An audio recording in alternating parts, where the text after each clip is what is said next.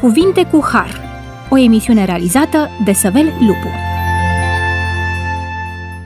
Bun venit la emisiunea Cuvinte cu Har. Bunul Dumnezeu să binecuvinteze ocazia în care ne-am întâlnit să discutăm despre Domnul nostru Isus Hristos.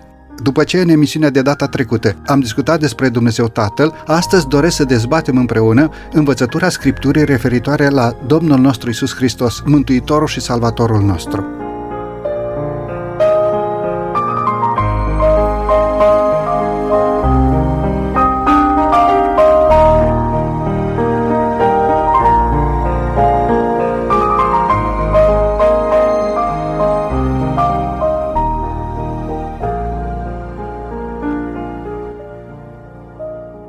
Suntem astăzi împreună cu domnul pastor Rașcu Florin, invitat permanent al emisiunii noastre. Bun venit! Bun regăsit la o nouă emisiune! Și cu domnul pastor al Bisericii Adventiste de ziua 7 Huian Olivian, bun venit în cadrul emisiunii Cuvinte cu Har. Bun găsit, vă mulțumesc pentru invitația dumneavoastră. Haideți să pornim la drum printr-o întrebare, și anume, ce ne spune Sfânta Scriptură despre Isus Hristos? Cine este Isus Hristos? Aș vrea să pun la dispoziția ascultătorilor noștri un text din Scriptură care vorbește despre cine este Isus Hristos și mai mult decât atât, prin care înțelegem și utilitatea înțelegerii la această întrebare cine este Isus Hristos. Textul acesta îl redă unul din bătrânii bisericii la data aceea, evanghelistul Ioan, la o venerabilă vârstă de peste 90 de ani, era într-o perioadă în care toată lumea își dădea cu părere despre cine este sau cine a fost Isus Hristos. Și din nefericire, așa cum se întâmplă, oamenii erau foarte receptivi la spusele opiniei publice.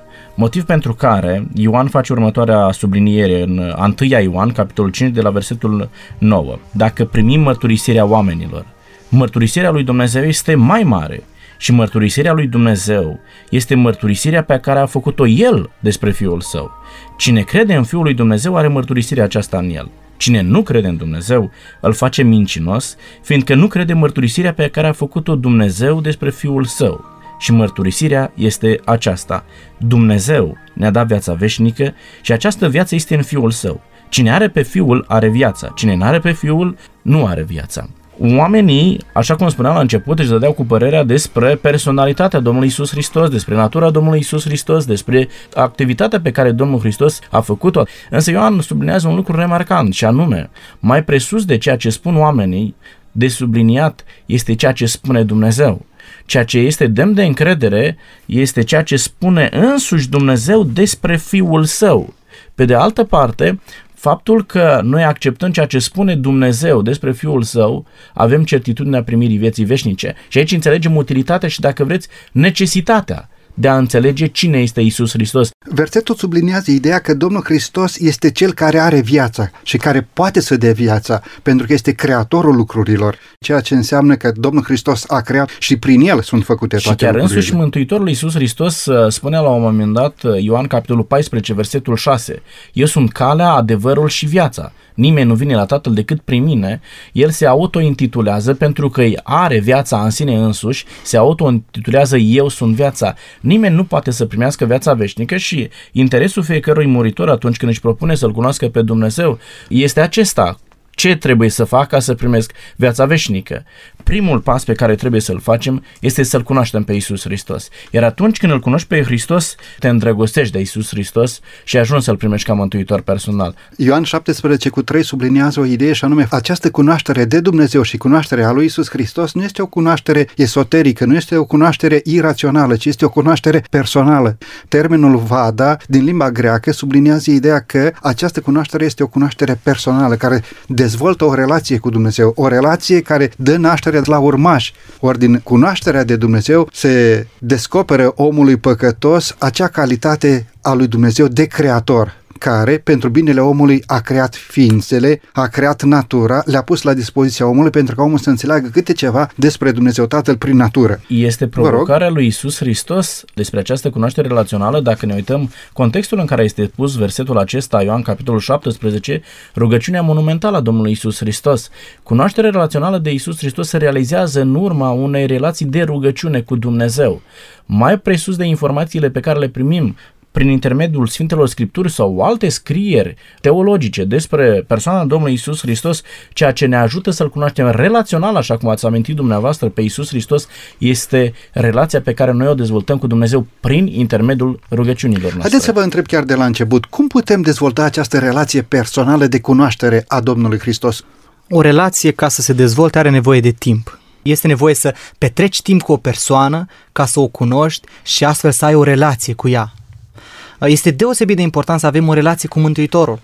Dacă citim Matei, capitolul 25, 27, vom vedea aici că singurul lucru pe care Mântuitorul îl spune celor care vor fi la stânga lui nu este o listă de păcate, ci este faptul că nu-l cunosc. Nu este altul. Acesta este singurul motiv pentru care unii vor fi acceptați, iar alții vor fi respinși în marea zi a judecății. Unii vor fi respinși pe baza acestui lucru, cunoaștere de Dumnezeu, prin studiul Scripturii. Scriptura este cartea, este revelația lui Dumnezeu. Ce înseamnă revelație? Înseamnă descoperirea lui Dumnezeu. Este locul în care putem să aflăm informații clare despre Dumnezeu, propoziționale. E adevărat și natura ne ajută.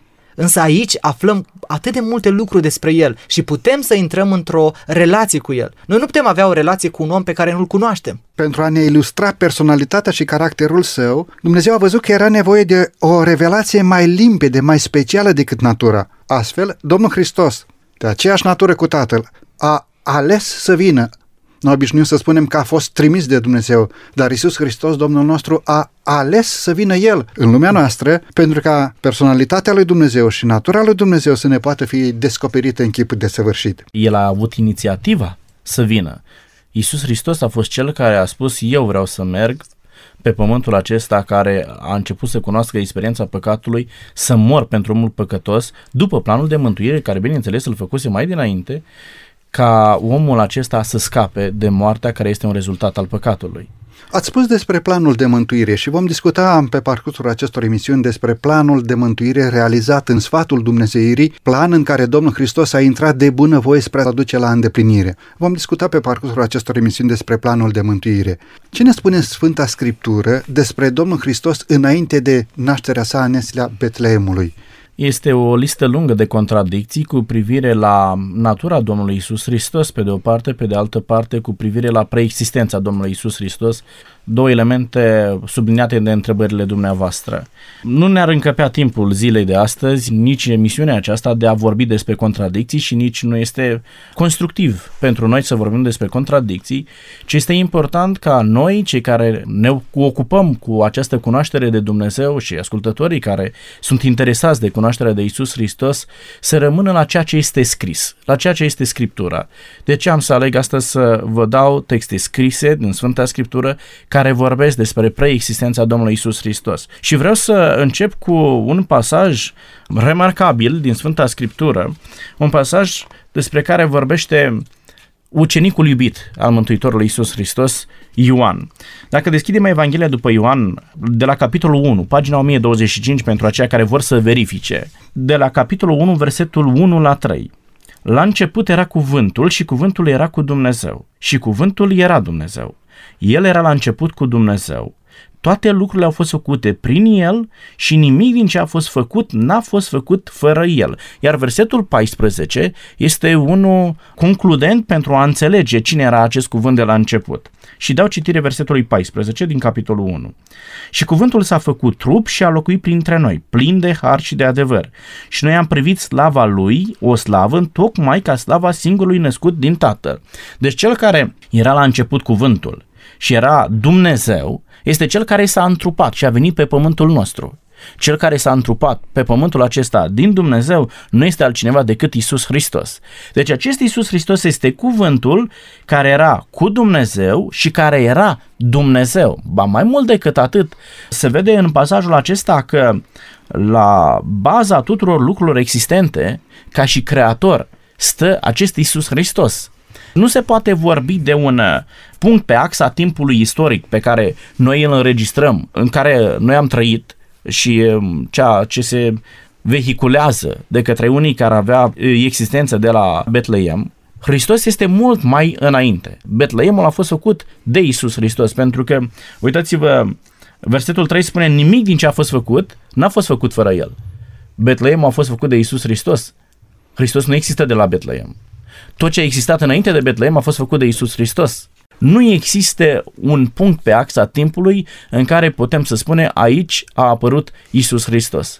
Versetul din Ioan sublinează foarte clar, la început deja era cuvântul și cuvântul era cu Dumnezeu și cuvântul era Dumnezeu.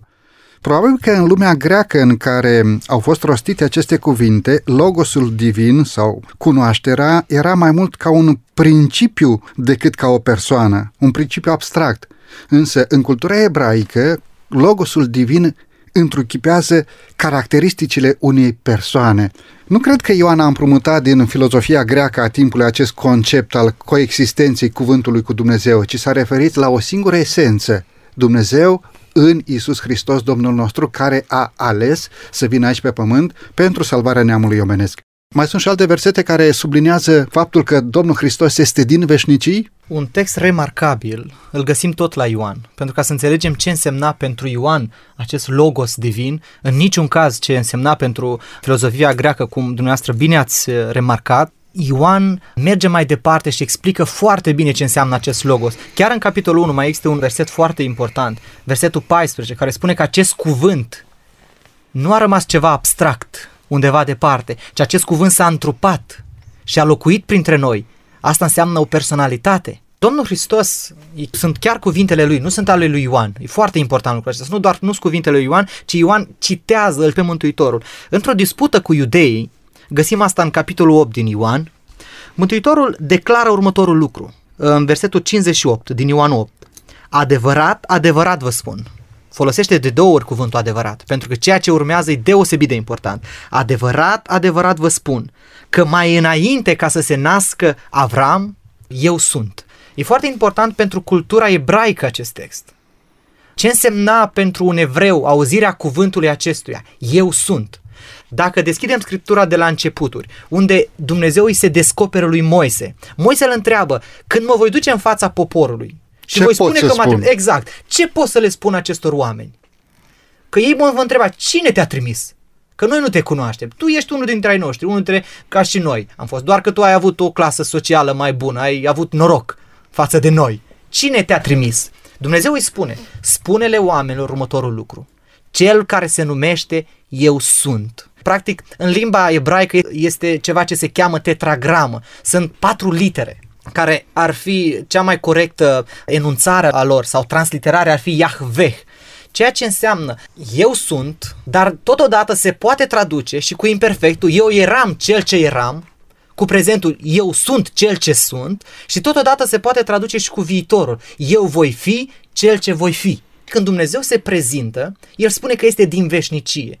Asta vrea să spună. Nu are nici început și nici sfârșit. Cu alte cuvinte, el este din totdeauna. În ebraică se folosește un singur cuvânt pentru a desemna existența, și anume sunt. Cornelescu traduce cu două cuvinte, eu sunt. Dumnezeu îi spune lui Moise să spui copiilor lui Israel că eu sunt cel ce sunt, traduce Cornelescu da. în original, sunt pentru că sunt. Acesta este Dumnezeul nostru. De ce obișnuim atunci să spunem că nașterea Domnului Hristos a avut loc în Betleemul din Iudeea? Ce ne descoperă profetul Mica despre această naștere a Domnului Hristos? Cum înțelegem faptul că Domnul Hristos s-a născut? Dacă era, cum adică s-a născut?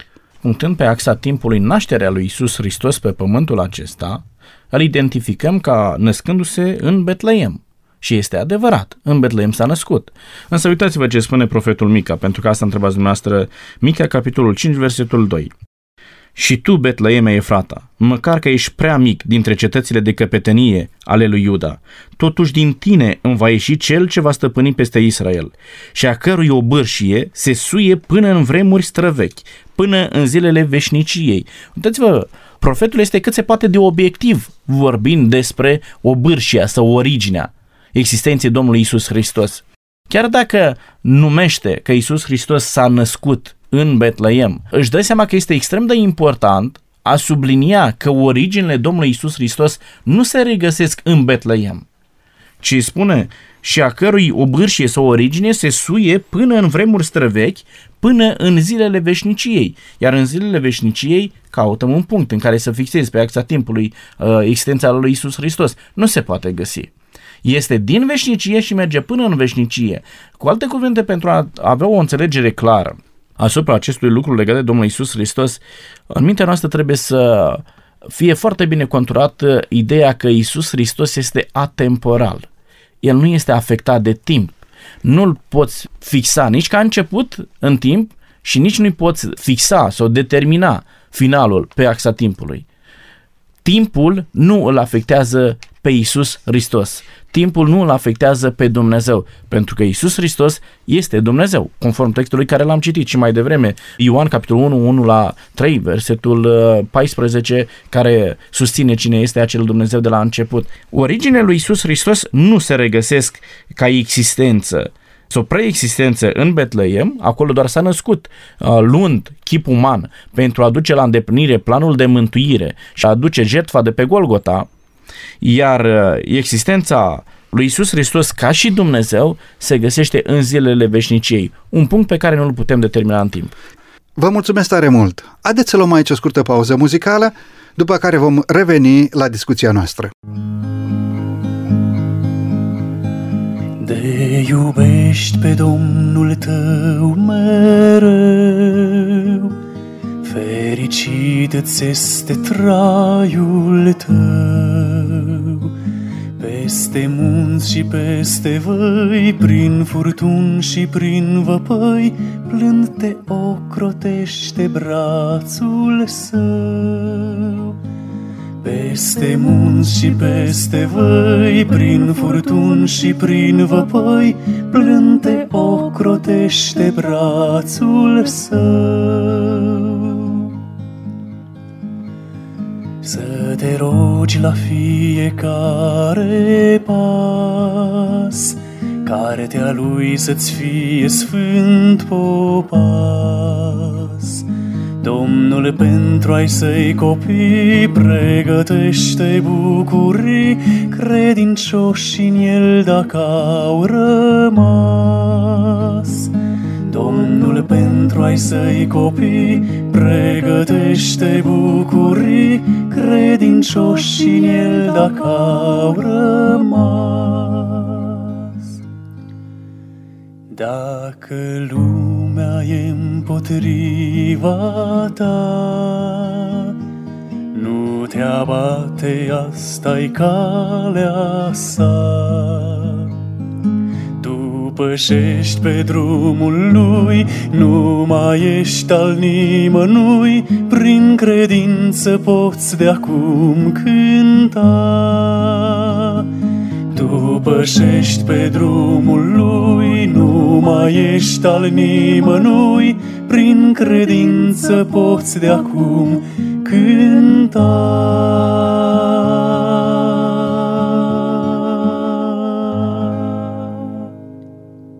După această frumoasă melodie, ne întoarcem în studioul emisiunii Cuvinte cu Har. Discutăm astăzi despre Domnul Hristos, Mântuitorul nostru. Discutăm împreună cu domnul pastor Așcuc Florin și cu domnul pastor Huian Olivian.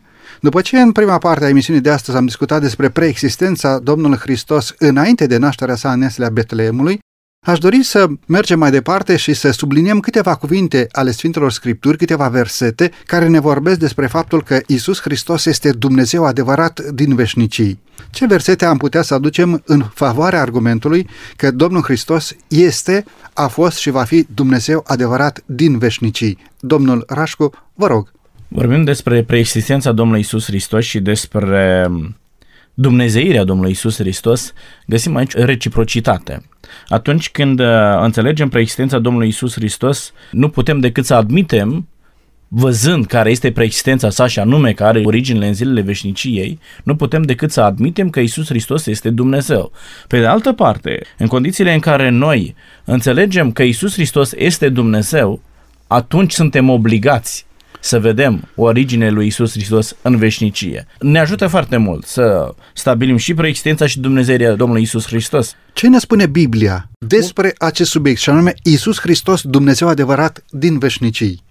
Unul dintre cele mai importante texte și clare totodată cu privire la Dumnezeirea Domnului Hristos, îl găsim în uh, scrisoarea bătrânului Ioan, în 1 Ioan 5 cu 20. El spune așa, știm că Fiul lui Dumnezeu a venit și ne-a dat pricepere să cunoaștem pe Cel ce este adevărat. Și noi suntem în Cel ce este adevărat, adică în Isus Hristos, Fiul lui.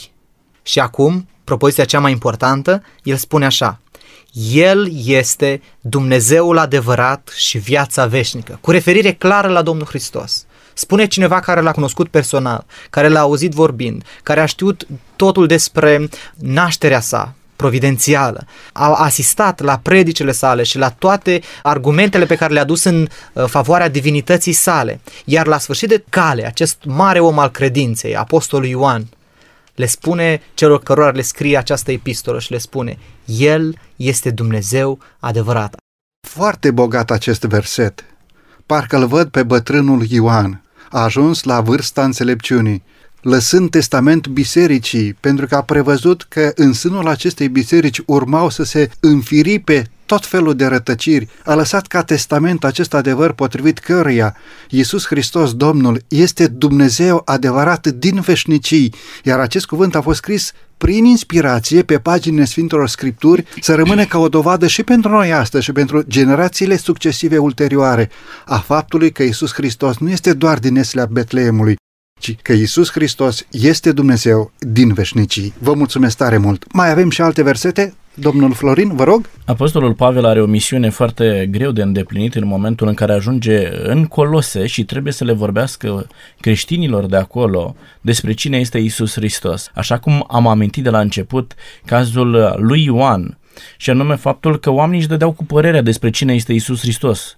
La fel se întâmplă și în Colose. În mod special, filosofia grecească are un impact deosebit asupra societății de la data aceea și oamenii erau mult mai tentați să creadă filosofia decât ceea ce spune cuvântul lui Dumnezeu. Și atunci Pavel, din postura unui filosof, din postura unui teolog, un om care stăpânea și una și cealaltă, vine și le spune celor din Coloseni de la versetul 8 mai departe, capitolul 2. Luați seama ca nimeni să nu vă fure cu filosofia, și cu o amăgire deșartă după datina oamenilor, după învățăturile începătoare ale lumii și nu după Hristos. Căci în El, în Hristos, locuiește, trupește toată plinătatea Dumnezeirii.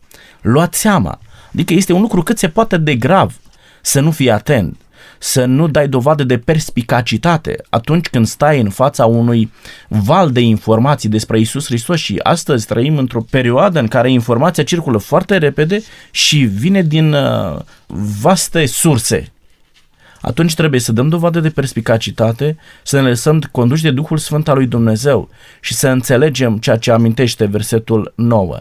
În Isus Hristos locuiește toată plinătatea Dumnezeirii. Iisus Hristos a fost pe pământul acesta Dumnezeu adevărat. Și este subliniată și ideea locuiește, trupește toată plinătatea Dumnezeirii, pentru că Iisus Hristos a binevoit să devină om, a ales să devină om, una în natură umană cu omul pe care l-a creat. Pentru locuitorii din Colose și pentru oamenii care trăiau la data aceea, trupul avea un rol foarte important atâta timp cât existai în trup, aveai ceva de spus. În Isus Hristos, când amintește Pavel locuiește, trupește toată plinătatea Dumnezeirii, vorbește despre realitatea prezenței lui Isus Hristos. Nu este la nivel de spirit, nu este la nivel de gând, nu este la nivel de idee. Hristos a trăit, trupește printre oameni, într-un mod real, ca Dumnezeu adevărat. Iar cei ce l-au văzut, la un moment dat, uh, spune Filip, Domnul Iisus Hristos, înainte să plece Iisus Hristos de pe pământul acesta după crucificare. Și Filip spune, învățătorule, arată-ne pe Tatăl și ne este de ajuns. Și atunci Hristos îi răspunde, Filipe, de atâta vreme sunt cu voi și nu m-ați cunoscut, cine m-a văzut pe mine, a, a văzut, văzut pe tatăl. pe tatăl. Adică asta înseamnă că el a locuit ca Dumnezeu adevărat, trupește, într-un mod real și oamenii care l-au văzut pe Isus Hristos, oamenii care au interacționat cu Isus Hristos pe pământul acesta, au interacționat de fapt cu Dumnezeu, pentru că El era Dumnezeu adevărat 100%. Cei din cetatea Colose erau aplicați spre gândirea agnostică grecească, erau aplicați spre cunoașterea, spre dorința de a ști, spre filozofie.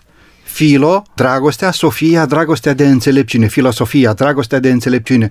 Apostolul Pavel răspunde cu argumentul teologia. Teo, Dumnezeu, logia, discuția despre Dumnezeu sau dragostea despre Dumnezeu. Atunci când sublinează faptul că în Isus Hristos locuiește toată plinătatea Dumnezeirii în mod trupește, Apostolul Pavel folosește un argument de ordin teologic pentru ca cei din Colose să înțeleagă faptul că Domnul Hristos este Dumnezeu adevărat din veșnicii, înainte de Eslea Betleemului. Când a devenit om, Hristos n-a încetat să fie Dumnezeu. Deși se umilise până la gradul de om, el avea Dumnezeirea. Ce alte argumente scripturistice avem în direcția aceasta? Te rog, Olivian.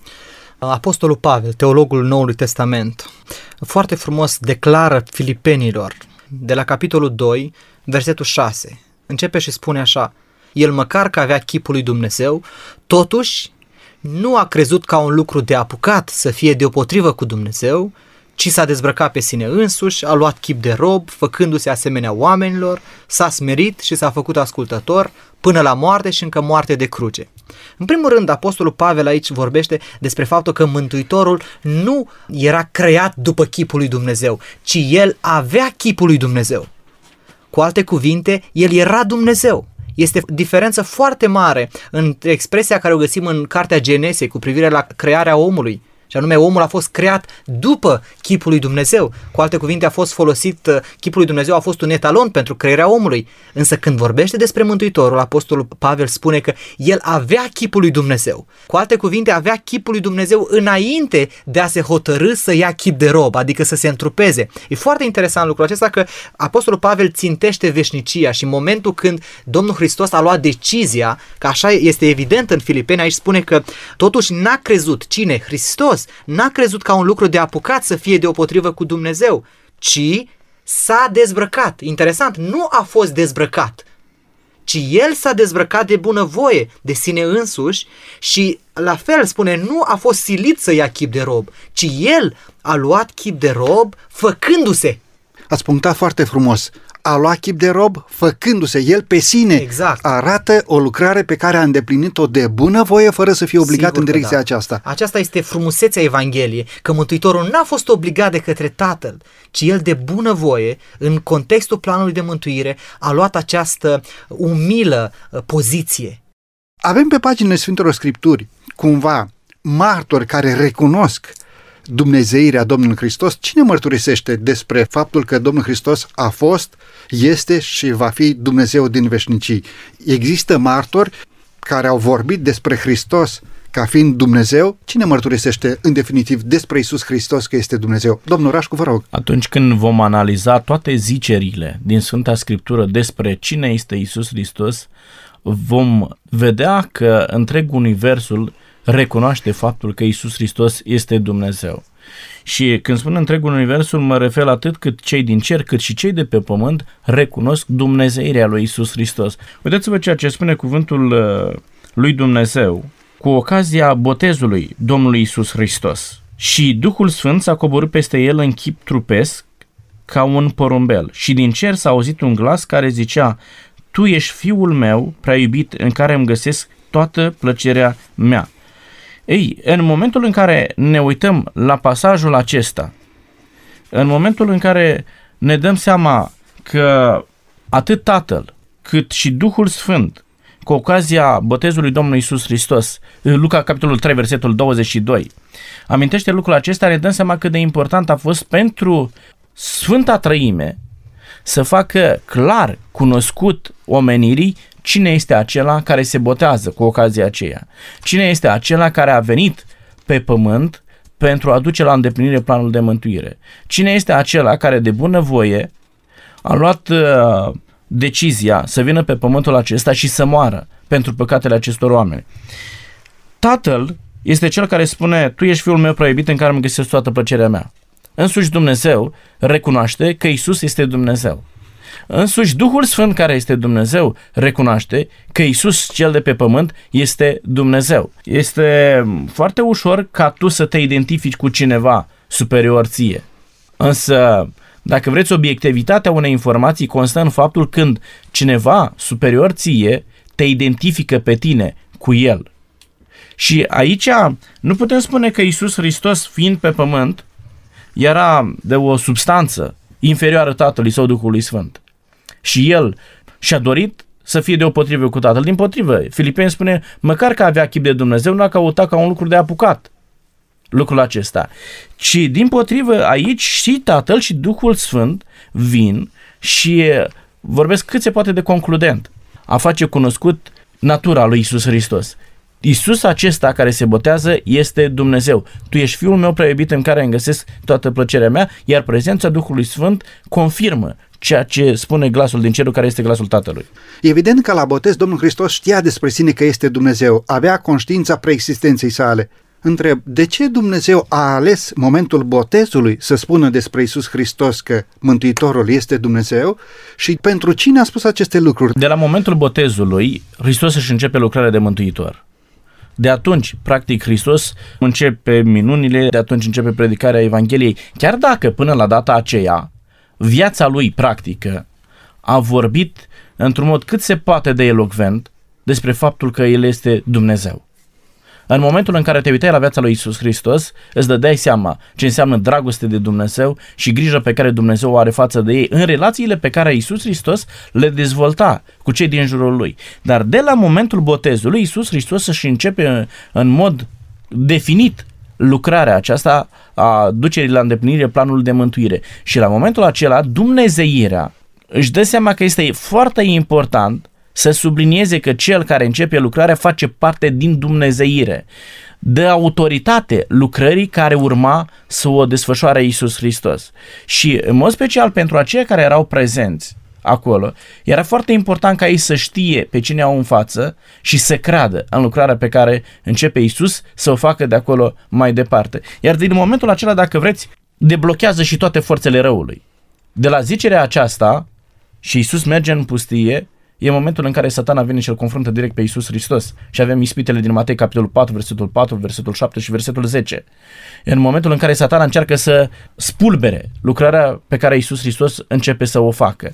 E momentul în care Dumnezeirea dă autoritate lucrării, e momentul în care Dumnezeirea face cunoscut autorul lucrării care urmează să se întâmple și este momentul în care Dumnezeirea arată oamenilor că va colabora cu autorul lucrării, adică cu Isus Hristos. De aceea îl vom vedea de la momentul acela pe Isus Hristos în zorii zilei pe genunchi, stând de vorbă cu Tatăl, îl vom vedea seara târziu, în, la mezul nopții, pe genunchi, stând de vorbă cu Tatăl și sfătuindu-se cu Tatăl, primind putere de la Tatăl pentru a face lucrarea care îi stătea înainte.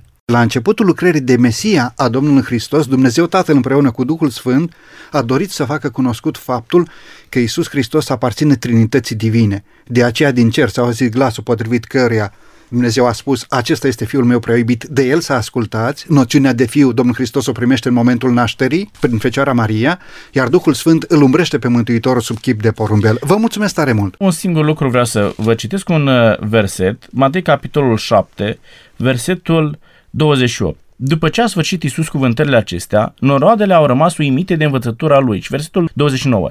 Căci el îi învăța ca unul care avea putere, nu cum îi învățau cărturarii lor. Deci era foarte important ca Dumnezeu să sublinieze autoritatea și identitatea Domnului Iisus Hristos. Contemporan cu Iisus Hristos existau foarte mulți învățători.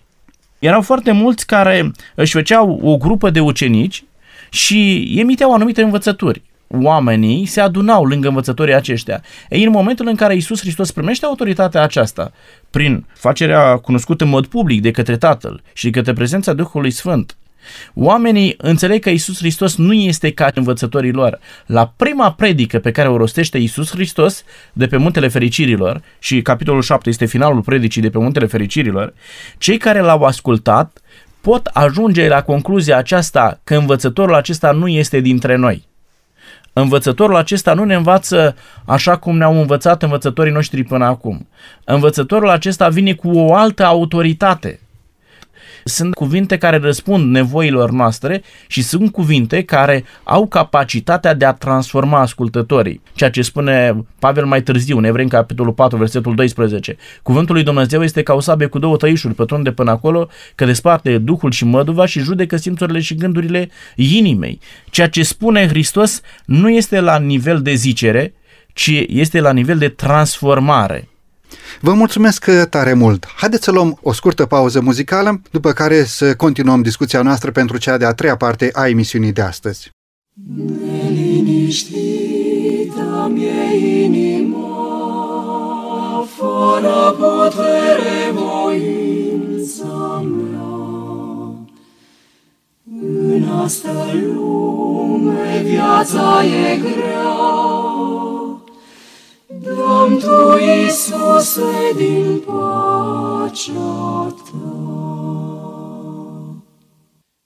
Răscumpărat cu sângele Tău, plin de speranță e drumul meu. Una cu Tine să fiu aș vrea,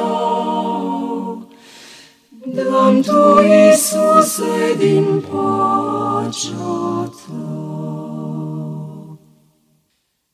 Voia Ta fie, nu voia mea, Să ascult de Tine mereu aș vrea.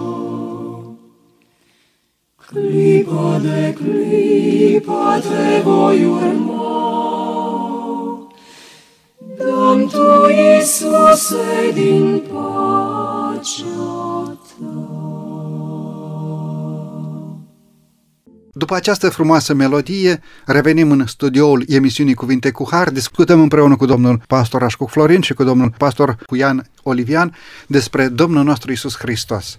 Dacă în prima parte și în cea de-a doua parte a emisiunii de astăzi am discutat despre preexistența lui Dumnezeu, am subliniat acele versetele Sfintelor Scripturi care vorbesc deosebit de clar, luminos, faptul că Dumnezeu este din veșnicii. Pentru cea de-a treia parte continuăm să discutăm despre câțiva martori care pe acest pământ au recunoscut Dumnezeirea Domnului Hristos.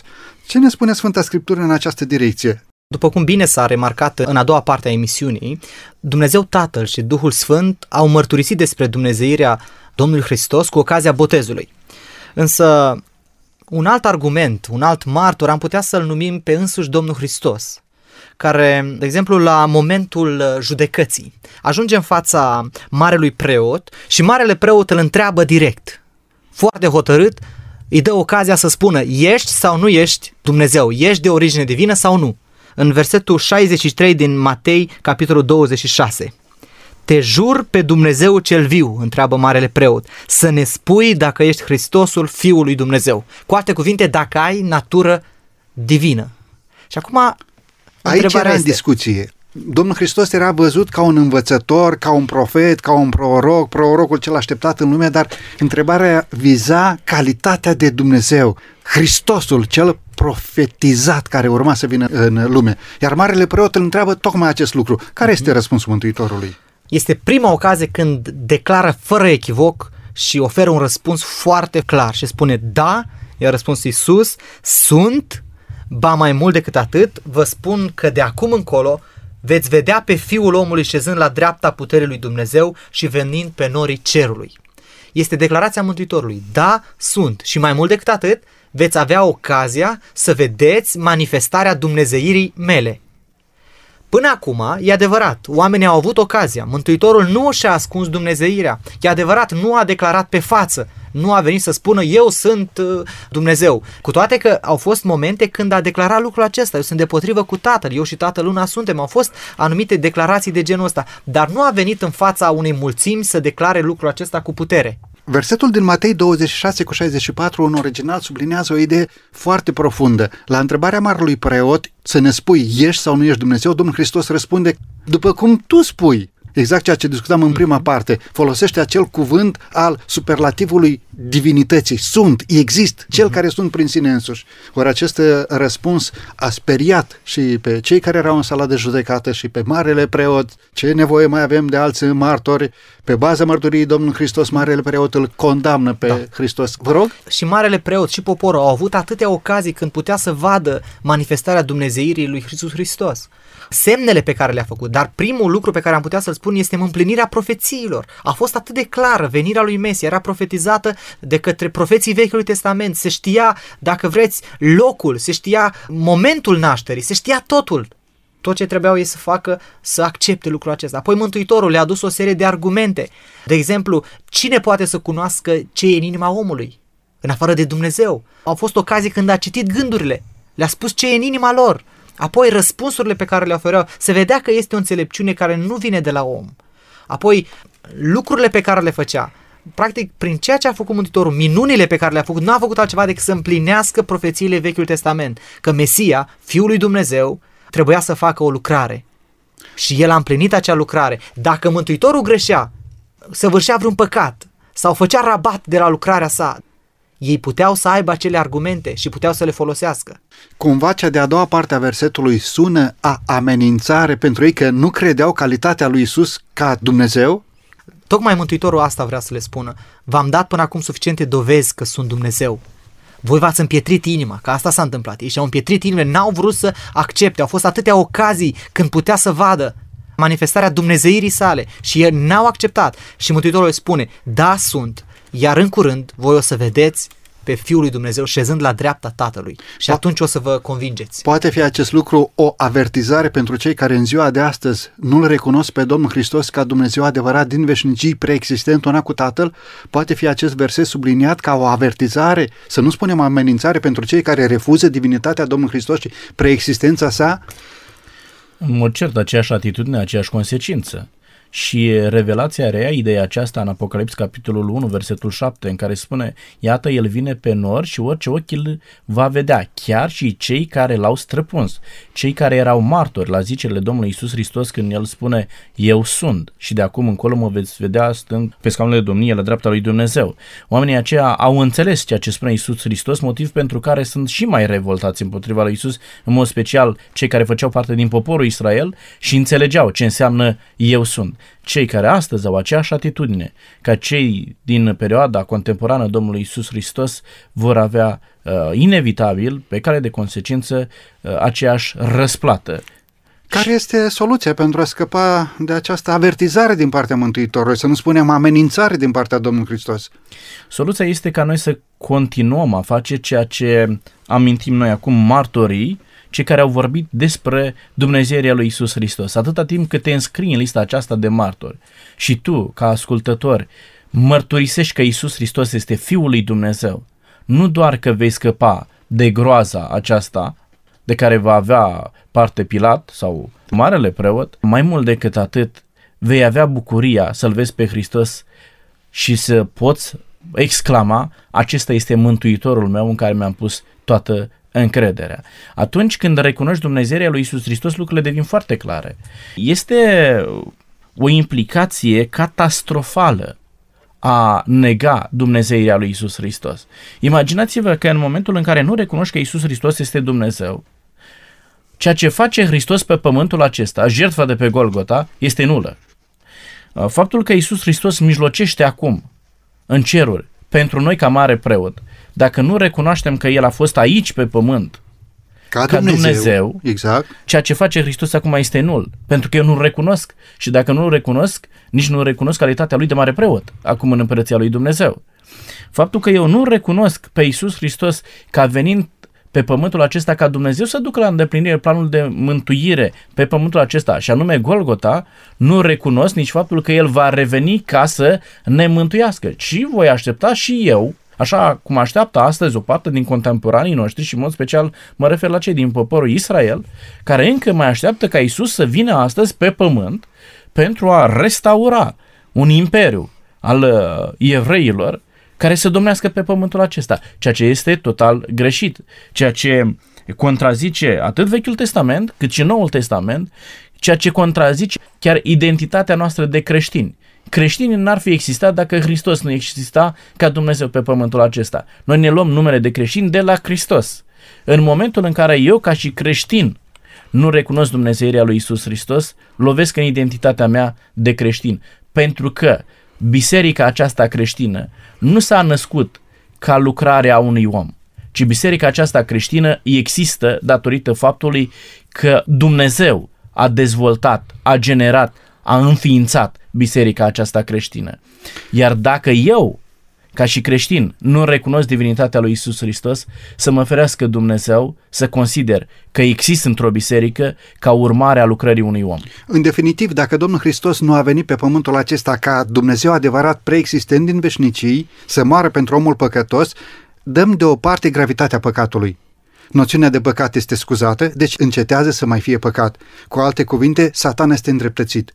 A da divinitatea Domnului Hristos deoparte, a scoate preexistența Domnului Hristos din viața Mântuitorului, înseamnă al îndreptăți pe satana. Mai există și alți eh, martori care au vorbit despre Dumnezeirea Domnului Hristos, care au recunoscut divinitatea Domnului Hristos?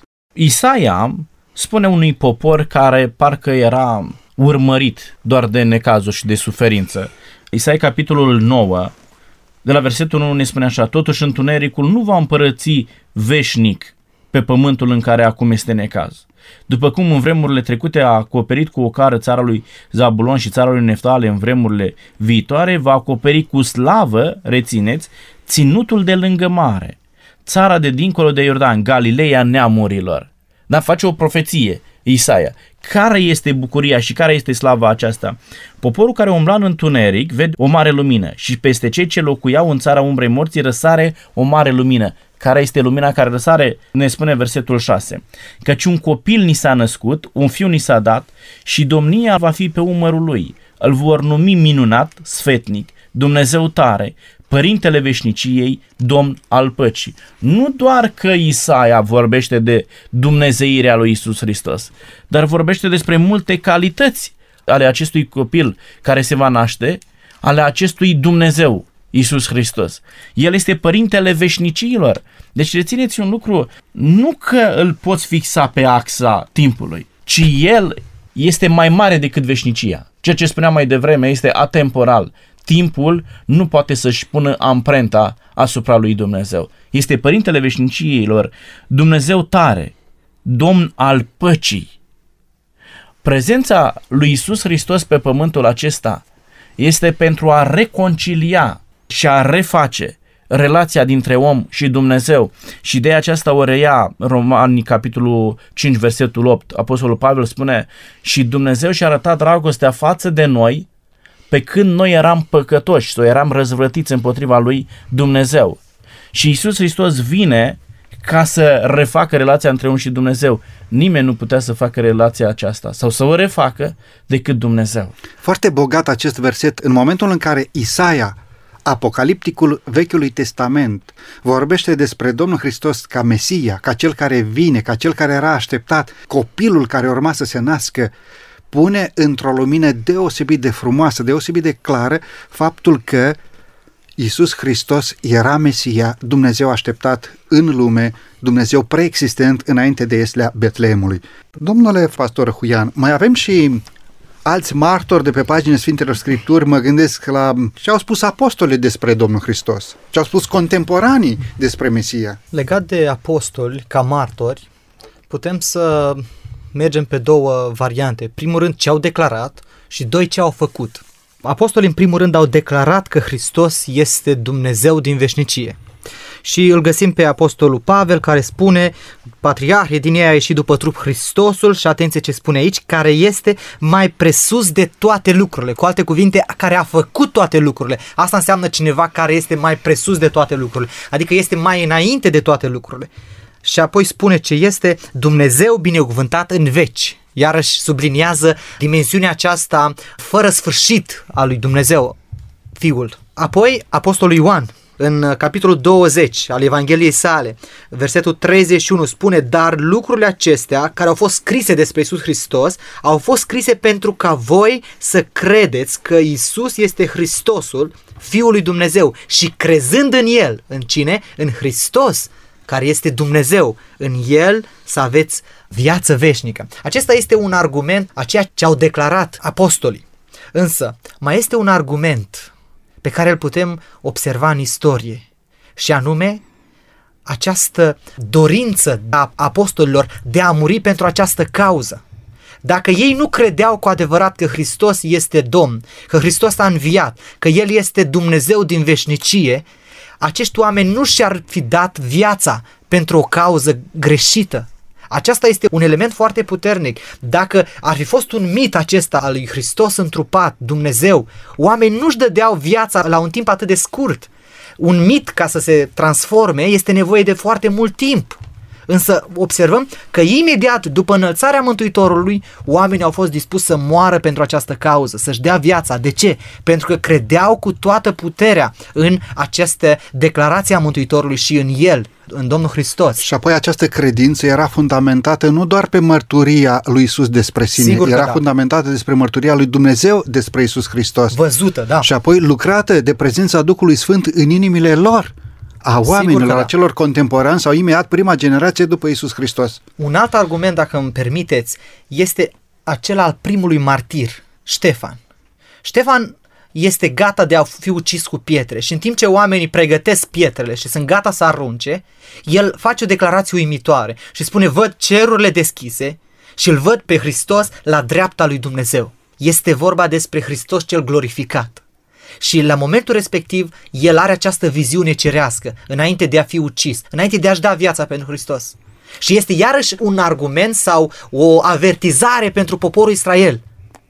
Israelul l-a după respins. trup și Israelul spiritual Sigur pentru că cei da. de astăzi. Da, la momentul respectiv pentru Israelul după trup. Era poate ultima lor șansă ca poporii, poate ultimul moment când puteau să primească adevărul despre Isus Hristos. Era ultima lor șansă. Mulțumesc tare mult! Haideți să vedem ce spun și îngerii și demonii despre Isus Hristos Domnul. Ne apropiem de încheierea acestei emisiuni și aș dori să subliniem și cele câteva versete care vorbesc despre faptul că îngerii sfinți, necăzut în păcat, cât și demonii recunosc divinitatea și preexistența Domnului Hristos. Ne spune Scriptura în Luca, capitolul 2, că la Betleem erau niște păstori. Și iată că un înger, versetul 9, al Domnului s-a înfățișat înaintea lor și slava Domnului a strălucit în prejurul lor. Ei s-au înfricoșat foarte tare. Dar îngerul le-a zis, nu vă temeți, căci vă aduc o veste bună care va fi o mare bucurie pentru tot norodul. Astăzi, în cetatea lui David vi s-a născut un mântuitor care este Hristos Domnul. Așa cum aminteam mai devreme, ori de câte ori martorii au vorbit despre Dumnezeirea lui Isus Hristos, lucrul acesta a fost o bucurie pentru cei ce l-au auzit.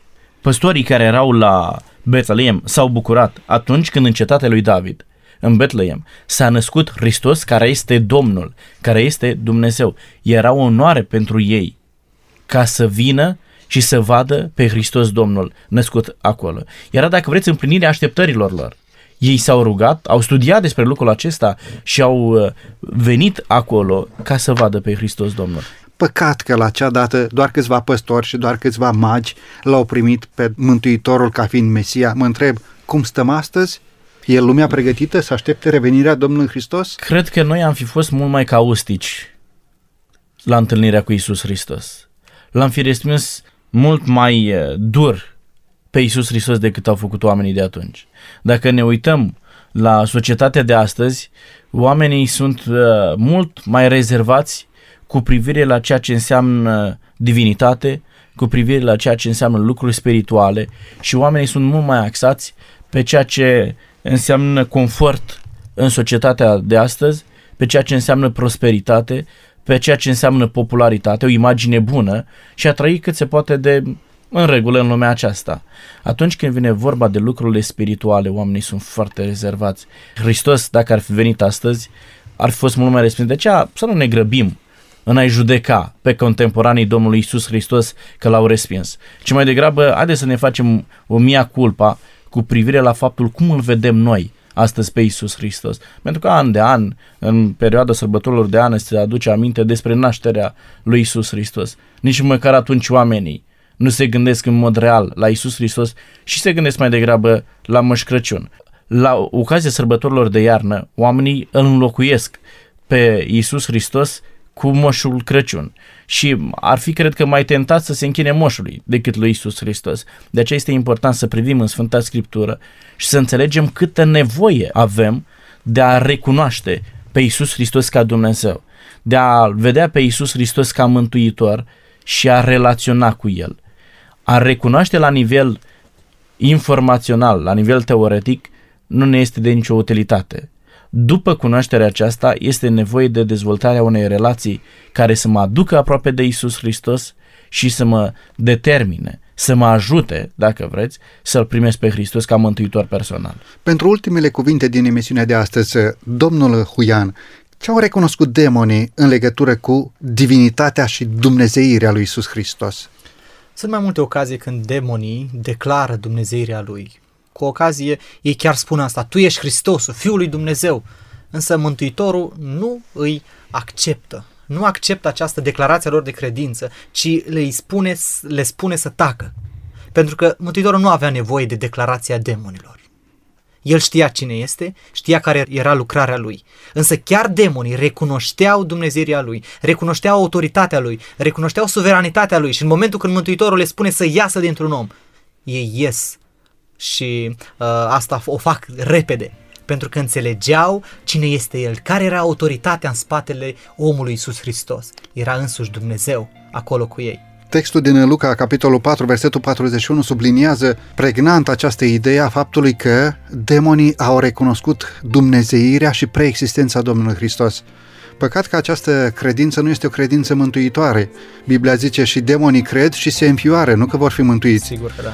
Doamne ferește să nu fie și oamenii tot așa și să spună că e adevărat, să creadă, dar să nu fie o credință mântuitoare, să nu fie o credință salvatoare, pentru că doar în Isus Hristos este salvarea și doar o relație de cunoaștere, de dezvoltare a cunoașterii de Dumnezeu, de respectarea cuvântului lui Hristos, de respectarea poruncilor lui Dumnezeu, de încredințare în mâna lui Dumnezeu, duce spre mântuire. Luminarea Duhului Sfânt este necesară pentru ca omul să înțeleagă aceste adevăruri ale Scripturii.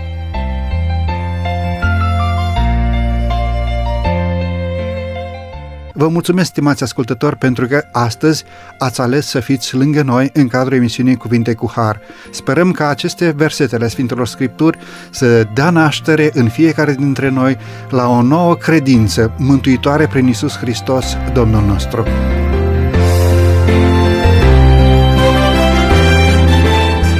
De la microfonul emisiunii Cuvinte cu Har, Săvel Lupu și din regia tehnică Teodorescu Cătălin, Vă mulțumesc, stimați ascultători, pentru că ați ales ca astăzi să fiți încă o dată lângă noi. Până data viitoare, numai bine, bunul Dumnezeu să fie cu fiecare dintre noi. La revedere!